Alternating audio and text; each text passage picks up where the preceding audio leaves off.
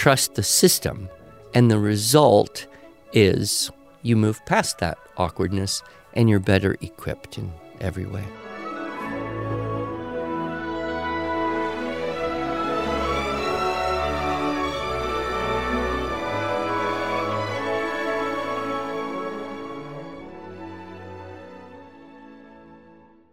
Hello, and welcome to the Arts of Language podcast with Andrew Pudewa, founder of the Institute for Excellence in Writing, or as many like to say, IEW. My name is Julie Walker, and I'm honored to serve Andrew and IEW as the Chief Marketing Officer. Our goal is to equip teachers and teaching parents with methods and materials which will aid them in training their students to become confident and competent communicators and thinkers.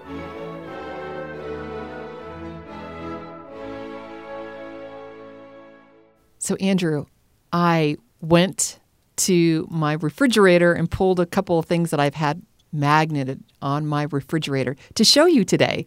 Would magnets you like to, on your refrigerator? Well, I have magnets, but they hold up really precious pieces of paper. Oh. Yes. So, okay. My granddaughter did some coloring. Look, isn't that cute? She's four years old. And she, here's what's so remarkable about this she stays in the lines. And my boys could never do this, just saying they do a lot of drawing, you know, action, just kind of like you talk about with your teaching boys talks. Mm-hmm. But look at the bright colors that she uses. And she just could not get enough. She kept coloring and coloring. And here, Dinga, she calls me Dinga. Isn't that sweet? So we're going to Disneyland this October. But you know what? These are just really precious to me and they are on my refrigerator. Okay, it reminds me of a joke. Okay. What mouse walks on two legs? Mickey Mouse? Yeah. What duck walks on two legs? All ducks. Oh, yeah. you got me. All right. Donald Duck does. well, if you can tolerate Disneyland, then you can probably tolerate all sorts of uncomfortable, unpleasant, nauseating patient stretching experiences. Oh, this is true. You know, like working for me. well, Disneyland and patience definitely go hand in hand. Mm-hmm. You know, we uh, launched an episode recently where I interviewed my son, who he is the one that admitted he has ADHD, and he grew up three miles from Disneyland and we spend a lot of time practicing patience, yeah. waiting in those I heard lines. that really we live in a classist society now. Uh-huh. There's three classes: people who've never been to Disneyland, people who've been to Disneyland once, and people who go every year. Yay! I love it.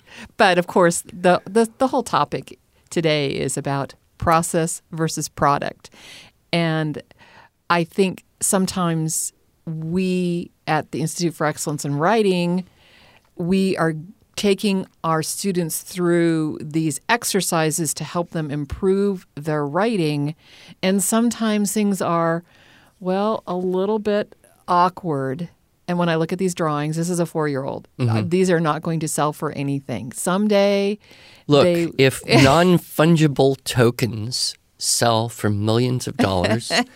if art that doesn't exist mm. sells, you never know. Put right. those things on eBay and mm-hmm. give it a mm-hmm. shot, and mm. maybe you pick up an extra 400 bucks. Uh, well, but they're more precious to me than four hundred dollars. Oh. So I'm just going to go ahead and keep them okay. because they're from my granddaughter. But let's let's talk about some of this criticism that we might get from my from people who don't really know this idea of process versus product? Sure. Well, the biggest thing is it's awkward. Mm-hmm. I mean, mm-hmm. that we hear that a mm-hmm. lot. People come up to me at a convention or something and they'll say, "Well, we've been using your writing program for a year and I'm a little worried about my daughter's writing. It's it's kind of awkward." Mm-hmm. Or sometimes it's really awkward. right. As if somehow the writing program were responsible for the awkwardness. Mm-hmm which is fair enough mm-hmm. because you know that's what you're doing, and uh, so it doesn't take too long to point out a few things to everyone. First of all, how old is this child? And we go through awkwardnesses, both chronologically because of age, mm-hmm. and then developmentally because of a new skill. Mm-hmm. And this is one reason I think that there's advantages to all teachers, all parents undertaking some kind of new learning activity in adulthood. I remember working for, uh, doing a little bit of uh, in service for a school once. I, I don't remember exactly which school or where it was, but they had a policy that every year all of the faculty needed to take one class somewhere about something that they didn't know anything about, Oh, that they'd never that. done before. Mm-hmm. So, you know, in, in a case like me, maybe it would be quilting or something horrifying. Well, if I were to do that, I would have a learning curve. Mm-hmm. Mm-hmm. And, you know, we we tend to get better and better at the things we're good at over time, but unless we're reminded of what it's like to do something that we're not already kind of good Oh, at, right. we forget what it's like to be young and not necessarily be good at anything. Right, right, exactly. So there's those two things. There's the awkwardness of just growing up and being 11 or 12 years old, Mm-hmm, and that that move between, oh, it's cute. I mean, anything a four year old does is cute, Right. especially if it's your grandchild. Yes. um, and, and those same things get less cute as kids get older because our expectation will change. And sometimes we get into this desperate mode and think, oh no, this child is, you know, a teenager now, Right. 13. Okay, right. You know, well, technically. yes. And so we're worried about this persistence of awkwardness. Mm-hmm. When, if we look more objectively, we would say, well, a 13 year old is a lot closer to being 10 mm-hmm. than being 18. Mm-hmm. And so, you know, where does that fit in the whole process? And then, you know, our writing system is a system, and there are techniques and models to follow and processes that are not necessarily familiar to everyone. So there's the potential for awkwardness. And, and we could use any analogy we want, whether it's me taking a quilting class to learn something I've never thought about ever wanting to even think about doing, um, which, by the way, is not likely to happen. But, uh, or whether it's something, you know, like a sports or music where there's I just thought of who you can take a quilting class from, Andrew. Erica Arndt. She's one of our affiliates. Uh-huh. She is this amazing homeschool blogger and podcaster, but she also has a separate channel on quilting. I should get you a course. Well, the reason it came into my mind is because I have a daughter who really doesn't like to focus on bad news, Oh, right. Okay. which, you know, is a problem because that's really all I ever read is bad news. I'm sure she and I are kindred spirits in that regard. And so she found some website that only gives you good news. Hmm. Like every day you get a, a notification of some really good thing happening in the world. Right. And then you pretend that, you know, all of the bad things that are happening aren't aren't significant enough to pay attention to. But anyway, the one she sent me I thought was was interesting. It was prisoners, right? Inmates, um, male inmates who had learned quilting and were now quilting quilts, uh, like custom beautiful quilts for handicapped children or disabled Oh, children. Right, right, And, you know, that's just an all over really beautiful idea. right. And so that's what got me on Quilting. this idea of quilting. But this uh, this experience of doing something new, whether it's doing something you're kind of familiar with in a new way, or whether it's doing something completely new, uh, writing falls into that category Definitely. for most children, most students. Of course, we get any number. I mean, every day I mm. get an email from some adult somewhere, mm-hmm. usually a second language learner or someone in a foreign country, who says,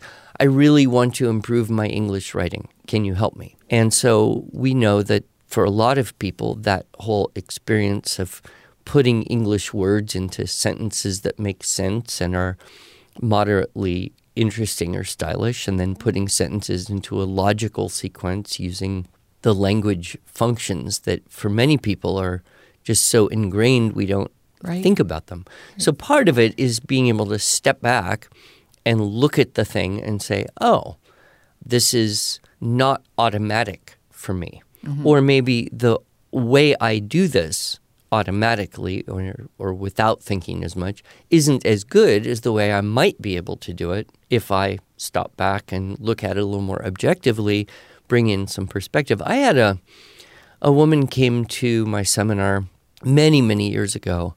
If I recall, it was Spokane, Washington. Mm-hmm. And she was a professional, like nominated for a Pulitzer Wow. journalist Wow.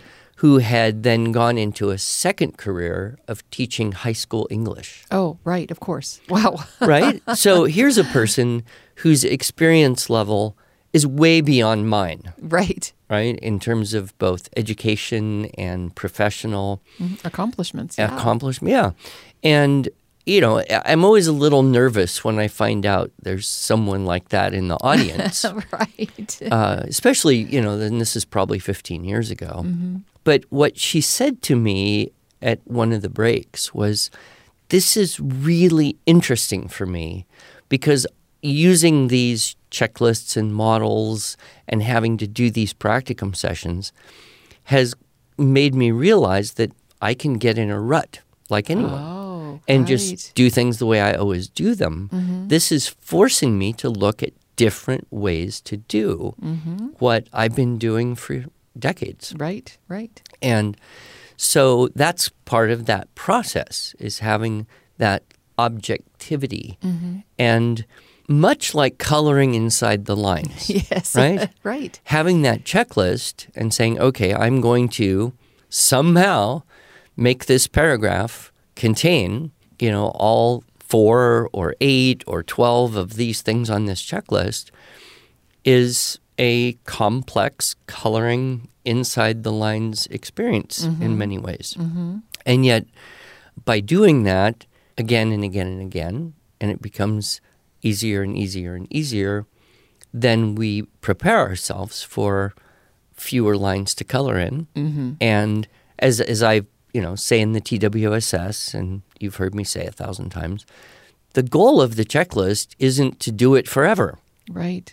The goal of the checklist is to master it, mm-hmm. graduate from it, mm-hmm. and then use or not use this expanded repertoire Yep. of techniques, ways you have to use words. Yep. And you know, I think we've we've had enough, you know, in, in the many dozens, if not hundreds of emails of people who kind of wrote. In fact, I just got one yesterday.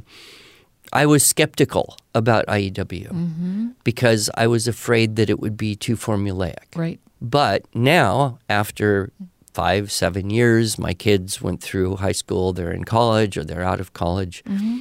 they're doing really well. Yep. I understand.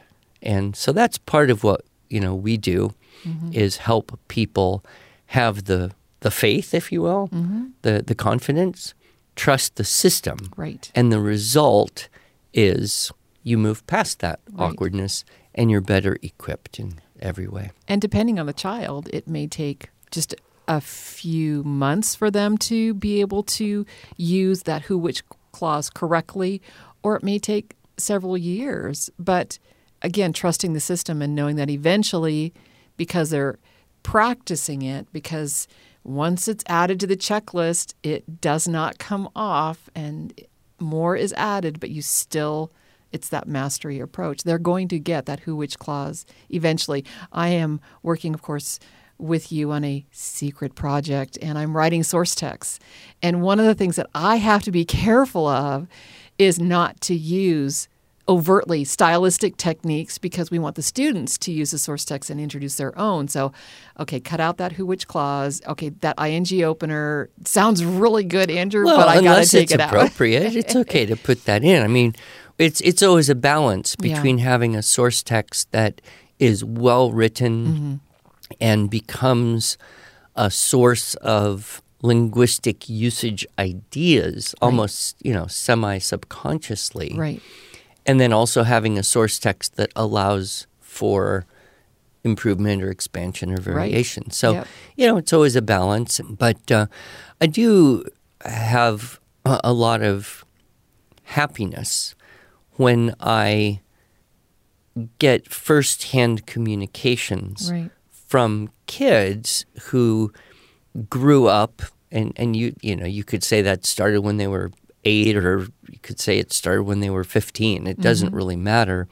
But they had this experience of using our checklists which then later on was the a, a great tool for them Right. in a completely different type of writing requirements. Mm-hmm. Mm-hmm. Uh, sometimes very very technical. I mean we've we've had kids who are at a military academy like west point who did our structure and style growing up and now they're writing whatever they're writing. Um, I'm, I'm not sure what people write about at west point but did very very well. Right. and their teachers there are commending them on excellent use of language. And of course you know we can't discount the importance of building the language database through being read to a lot, reading a wide variety of literature, mm-hmm. Mm-hmm. and then memorizing poetry and excerpts of speeches or whatever, mm-hmm. because those two things just go so hand in hand. You, you can't, as we have on our little cups, you know, get something out of a brain that isn't in there to begin with. Only our cups say you can't get something out of a cup that isn't in there to begin with. Oh, okay. Right, like coffee, generally. Generally. but yes, you, I, I, I love this. And of course, listeners, if you haven't already, please do listen to Andrew's talk, Nurturing Competent Communicators. We'll put a link in the show notes. That's something that we make available to everyone and anyone all over the world. And it's absolutely free to. Well, and access to. it's to me, it's the most important stuff Yeah. that that I've ever thought. Mm-hmm. But but the two are essential, I, and we could go back to music. Mm-hmm. Dr. Suzuki had the idea that if children listen to a lot of music, like for many hours a day, Right. it will be easier for them to learn to play the music that they've listened to. Exactly. Yep. Well, of course. Mm-hmm. But you can't just listen to music all day and expect to be able to play it. There's a process, there's a mm-hmm. system, there's Yep. a pathway that has to be walked. And so it's the two sides of the one gold coin. Mm-hmm. You can't really get good writers without the great language database, but just doing that won't necessarily Right. cause them to be confident and competent in writing skills. Well, and I just want to qualify something, ask you to qualify, clarify something for our listeners because there, we often hear that myth of good readers make good writers. You've got a slightly different take on that. Well, yeah, and in the talk, you know, we unpack this fully, but a lot of kids who read early, read well, and read a lot, they read so fast that they don't necessarily hear internally. They're not kind of audiating, if mm-hmm. that's a valid word. Mm-hmm. They're not hearing what they're reading. They could be skipping words, skipping chunks of words, not pronouncing words mentally. So mm-hmm. they're not necessarily building the language database the same way we do when it comes in auditorily. And that's why I've often said, you know, the number one predictor of good writing skills in adult is having been read to out loud in huge quantity growing up. Yep. But one more idea of Suzuki that I think applies here is this concept that just because you can do something, it doesn't mean that you can't still improve. Mm-hmm. So you look at a four year old's coloring, mm-hmm. and it's remarkably well done inside the lines with a variety of colors. But it doesn't mean that that child wouldn't improve coloring skills Right. as she gets older Right. and as someone models how to do coloring better. Right. Because there's all sorts of things you can get into with colored pencils where you can make different shades or depths of the same hue, but it creates greater texture and therefore greater artistry. So, you know, we see this in music, for example. Remember um, one of the greatest teachers that I met. I um, I was so impressed with this teacher. I traveled to where she lived and taught, and I stayed there a few days just so I could sit in her studio for three days and just watch her teach Violin.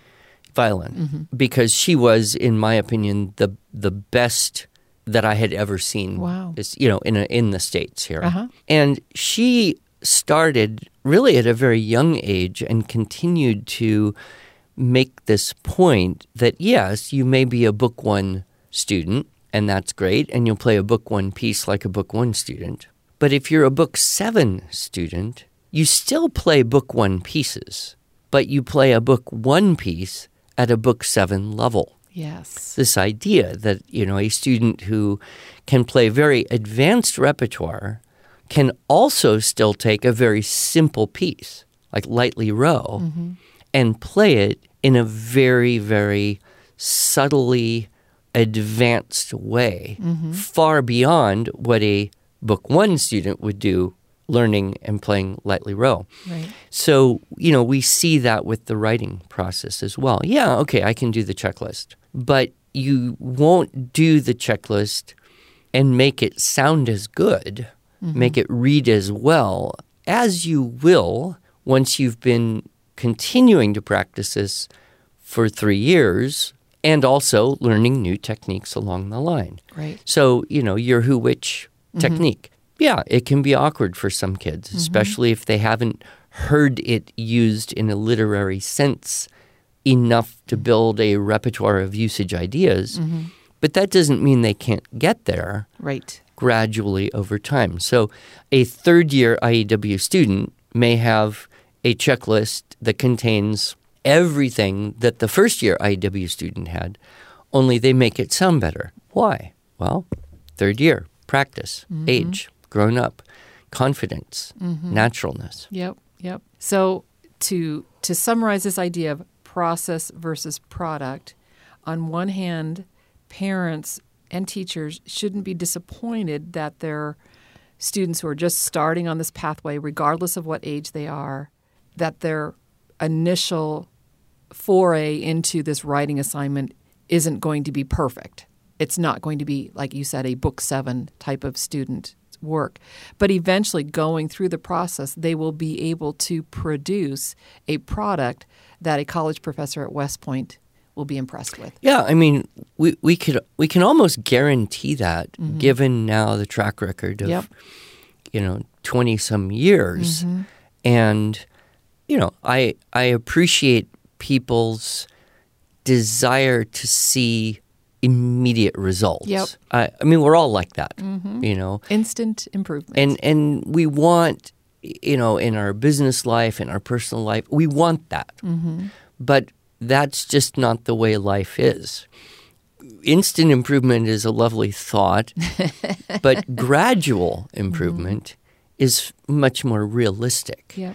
And whether that's me in the gym or someone learning to quilt for the first time or someone who's been doing something for a long time. Mm-hmm. Pablo Casals. I don't know if you know who Pablo Casals is or if our listeners do, but he is probably considered by most the greatest cellist of all time. Hmm, mm-hmm. And he lived to a very nice old age and he was still practicing the piano. So, although he was a world renowned, played at the United Nations, uh, taught the greatest cellists that lived after his time, he's one of the greatest musicians that anyone has ever named. wow. I mean, I, I would say so. I, w- I should know this name. Um, but anyway, so he he still practiced the piano every day mm-hmm. when he was 90 years old. And someone asked him, "Why do you still practice the piano every day?" And he said, "Well, I think I'm getting better." You know what what there's no objective in the end mm-hmm. except the pure joy of getting better even after a whole lifetime of Yeah. having reached a, a pinnacle of musicianship. Right, right. He also said, he said, if I, if I don't practice for one day, I know it. Mm. If I don't practice for a few days, my wife knows it. Oh, if I don't practice for a week, my audience knows it. Oh. So there is that, you know, you can gain a skill, but you have to keep, you have to maintain that Yep. as well. Yep. Otherwise, yes, little by little, you start to see the holes. And we actually have that in our experience where students have left the structure and style approach and maybe gone to another writing method and then came back and had forgotten so much, but it came back again. It's not like riding a bike because they kind of had to relearn things, but it did come more natural to them and they were just so grateful to now have that more solidified before they went off into the real world, whatever that would be. Yeah, whatever that's going to be for mm-hmm. them. So I think we can we can always think about the analogies of music or mm-hmm. sports or learning a new thing, and then understanding that kids are always in that in that period of it could be awkward because everything about growing up is awkward, Yeah. and it will continue to get better and better. And that's one reason you should keep those drawings, is because ten years from now, mm-hmm. Lucy will be drawing other things Yes. probably beyond coloring of Mickey Mouses, and you will be able to look back and She even wrote her name on this one. oh, that's that's very nice. and you you look back and then you say, wasn't it a delight Yes. to see the growth over the decade? Yeah, yeah, I love that. Well, thank you, Andrew. I think our listeners, once again, are encouraged by your balanced approach and just to relax, enjoy the process, and just trust the system because at the end of the day or the end of the schooling experience, the product will be much better when you do. Trust the system. Thank you.